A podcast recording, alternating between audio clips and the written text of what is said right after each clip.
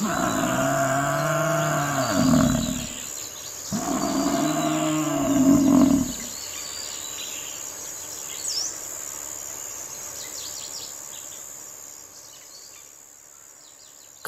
pagi-pagi aku sedang mengeluarkan sepeda mau berangkat sekolah, seorang utusan dari desa ayah datang.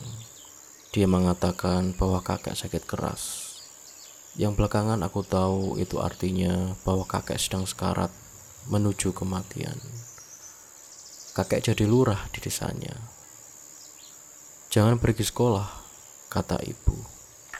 Pergilah sekolah, nanti pulangnya terus ke kakek kata ayah. Mereka terus ke kamar dengan maksud aku tidak mendengar perdebatan.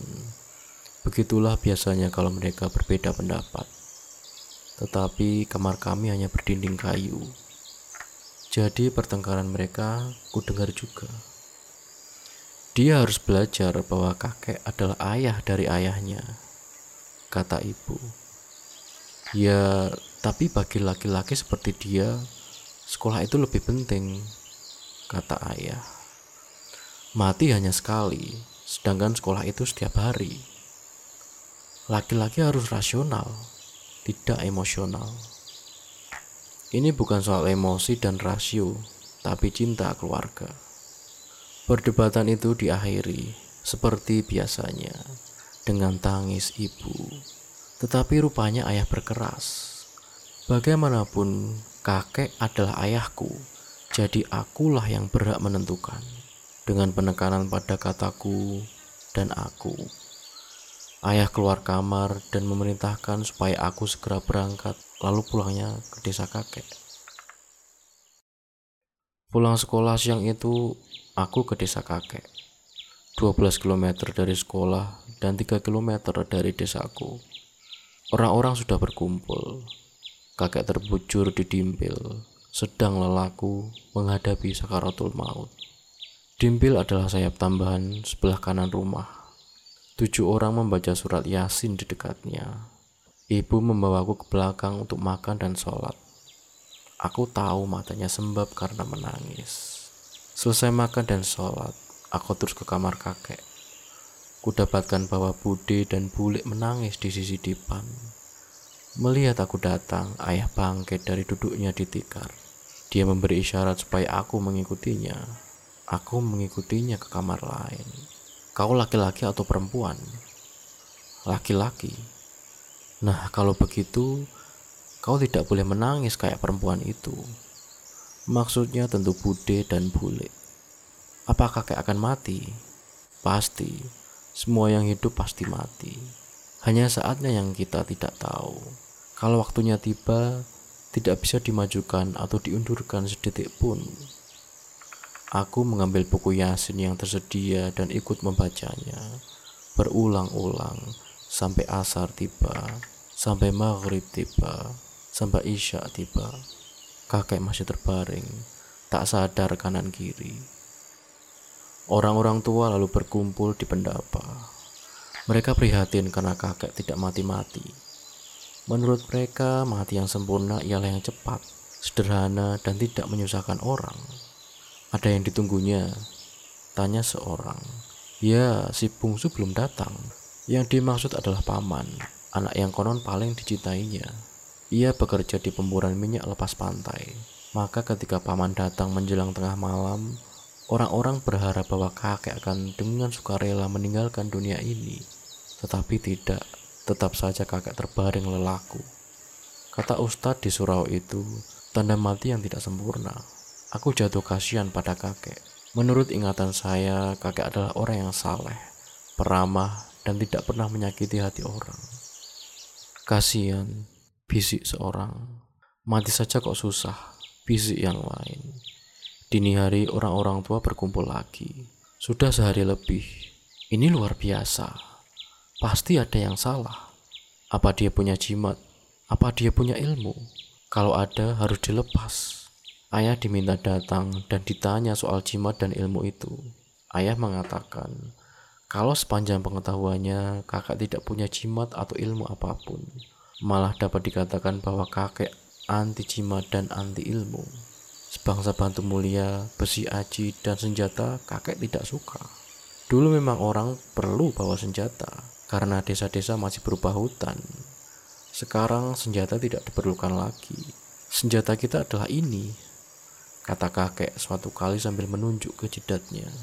Orang-orang yang sepermainan dengan kakek waktu kecil, remaja, dan jejaka juga angkat saksi bahwa kakek tidak punya jimat dan ilmu. Ditanggung dia bersih, kata mereka. Orang-orang tua bingung. Bagaimana mungkin bisa seperti ini? Mereka hanya mundar-mandir dari kamar kakek ke pendapa. Menjelang pagi mereka memutuskan untuk mengundang orang pintar, seorang kiai terkenal. Habis subuh, orang pintar itu datang. Dia langsung ke dimbil tempat kakek terbaring. Termenung sejenak, lalu dikatakannya, ada hutang yang belum dibayar, maka dia tak mau pergi. Orang pintar menuju pendapa untuk bermusyawarah dengan orang-orang tua. Coba umumkan ke seluruh desa, apakah dia punya hutang. Pemuda-pemuda disebar, orang-orang kaya di desa dihubungi. Tidak seorang pun melaporkan hutang itu. Orang pintar berkata, panggil Pak Carik. Carik adalah sekdes. Pak Carik datang. Apakah dia menjanjikan sesuatu untuk desa? Pak Carik mengernyitkan dahi. Sepertinya tidak. Coba diingat-ingat dulu. Kembali Pak Carik mengernyitkan dahi, mengingat-ingat. Ini bukan janji, cuma rasanan. Ya apa? Dia rasanan untuk mengeraskan jalan desa dengan batu. Ya itu, dia menganggapnya sebagai hutang yang dibayar. Sekarang begini saja. Pak Carik mengucapkan keras-keras, berjanji untuk meneruskan rencana itu. Menuruti nasihat orang pintar, Pak Carik menuju dimpil. Didekatkannya mulutnya ke telinga kakek. Lalu dengan keras dikatakannya, Jangan khawatir pak, kami akan bangun jalan desa kita. Orang-orang berharap kata-kata itu akan membuat kakek senang dan meninggalkan dunia fana dengan tenang. Orang menahan nafas, memandang tubuh yang terbujur. Setelah agak lama menunggu, kakek masih juga lelaku. Orang pintar mundur pelan-pelan. Demikian juga orang-orang tua. Mereka bermusyawarah lagi di pendapa. Orang pintar minta kepala-kepala dusun berkumpul. Mereka pun berkumpul. Coba diingat-ingat, apakah ada di antara kalian mendengar dia menjanjikan sesuatu? Mereka semua terdiam. Seseorang menunjuk jari. Ada, katanya. Apa? Tanya orang pintar. Ini sungguh-sungguh janji. Dia berjanji untuk membangun jembatan yang menghubungkan dusun kami dengan pasar. Plong, ketemu sudah. Orang-orang merasa pasti bahwa persoalan akan segera selesai. Maka sama seperti yang ditempuh Pak Cari, kepala dusun harus berjanji keras-keras bahwa pembangunan jembatan akan dilaksanakan. Demikianlah kepala dusun mendekat dan ke telinga kakek dikatakan keras-keras, akan kami bangun jembatan itu lurah. Begitu banyak orang ingin menyaksikan bagaimana kakek mengembuskan napas yang penghabisan, sehingga dimpil jadi panas. Orang-orang yang mengaji berhenti, ingin tahu apa yang kemudian terjadi. Orang-orang terdiam, hanya napas kakek yang terdengar. Mereka menunggu lama, tapi tak ada perubahan. Orang mulai meninggalkan kamar satu persatu. Akhirnya orang pintar meninggalkan kamar menuju mendapa. Ia tidak menduga bahwa pekerjaannya sesulit itu. Coba semua anak-anak dan cucu suruh ngumpul di sini, pintanya. Keluarga pun berkumpul.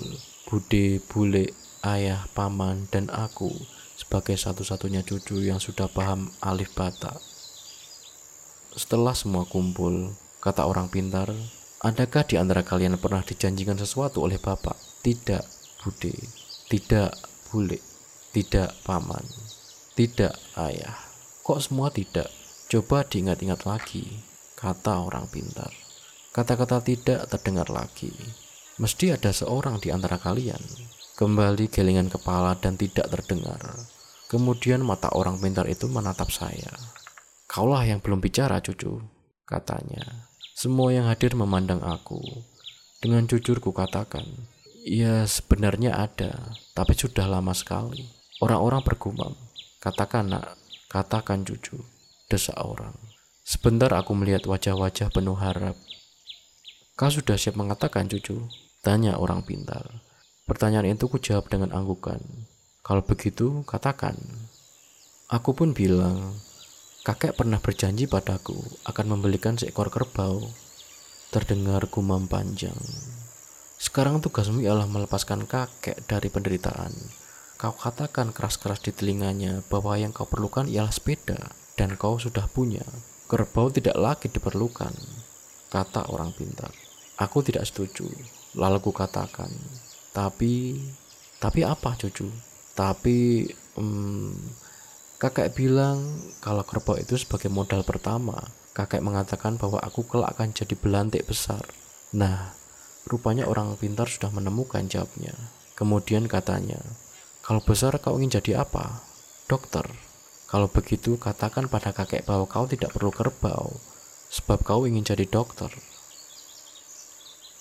Kulihat ibu menyibak kerumunan menuju aku. Ia berbisik, katanya aku harus mengikutinya. Aku berdiri dan mengikuti ibu ke kamar. Kulihat ayah juga ikut bangkit dan mengikuti kami. Kami bertiga masuk kamar. Jangan dikerjakan, kata ibu. Kerjakan, kata ayah dengan tenang. Aku hanya terbengong-bengong. Aku tak mau dia jadi sebab kematian kakek. Aku mau dia menyegerakan kematian kakek. Aku sungguh tak tahu siapa yang harus diturut. Ayah memungut tanganku dan membawaku keluar kamar. Ibu menangis di kamar. Masih ku dengar sambil menangis dia berteriak. Aku tak rela anakku jadi pembunuh kakeknya. Dengan keras ayah bilang, kau laki-laki, ikuti ayah. Seperti kerbau dicocok hidung, aku mengikuti ayah. Aku mengerjakan seperti dikerjakan Pak Carik dan kepala dusun, sesuai dengan anjuran orang pintar. Orang-orang terdiam menahan nafas. Nafas kakek semakin pelan, lalu bernapas untuk yang terakhir kali. Kemudian orang-orang mengucap, Alhamdulillah. Ayah mengelus-ngelus kepalaku. Aku menangis sejadi-jadinya, diikuti Bude dan Bule. Tangisku semakin keras. Selalu terngiang-ngiang kata-kata ibuku. Anakku jadi pembunuh kakeknya. Anakku jadi pembunuh kakeknya. Kata-kata itu kedengarannya makin lama makin nyaring saja. Pada hari kematian seekor kerbau, Kunto Wijoyo.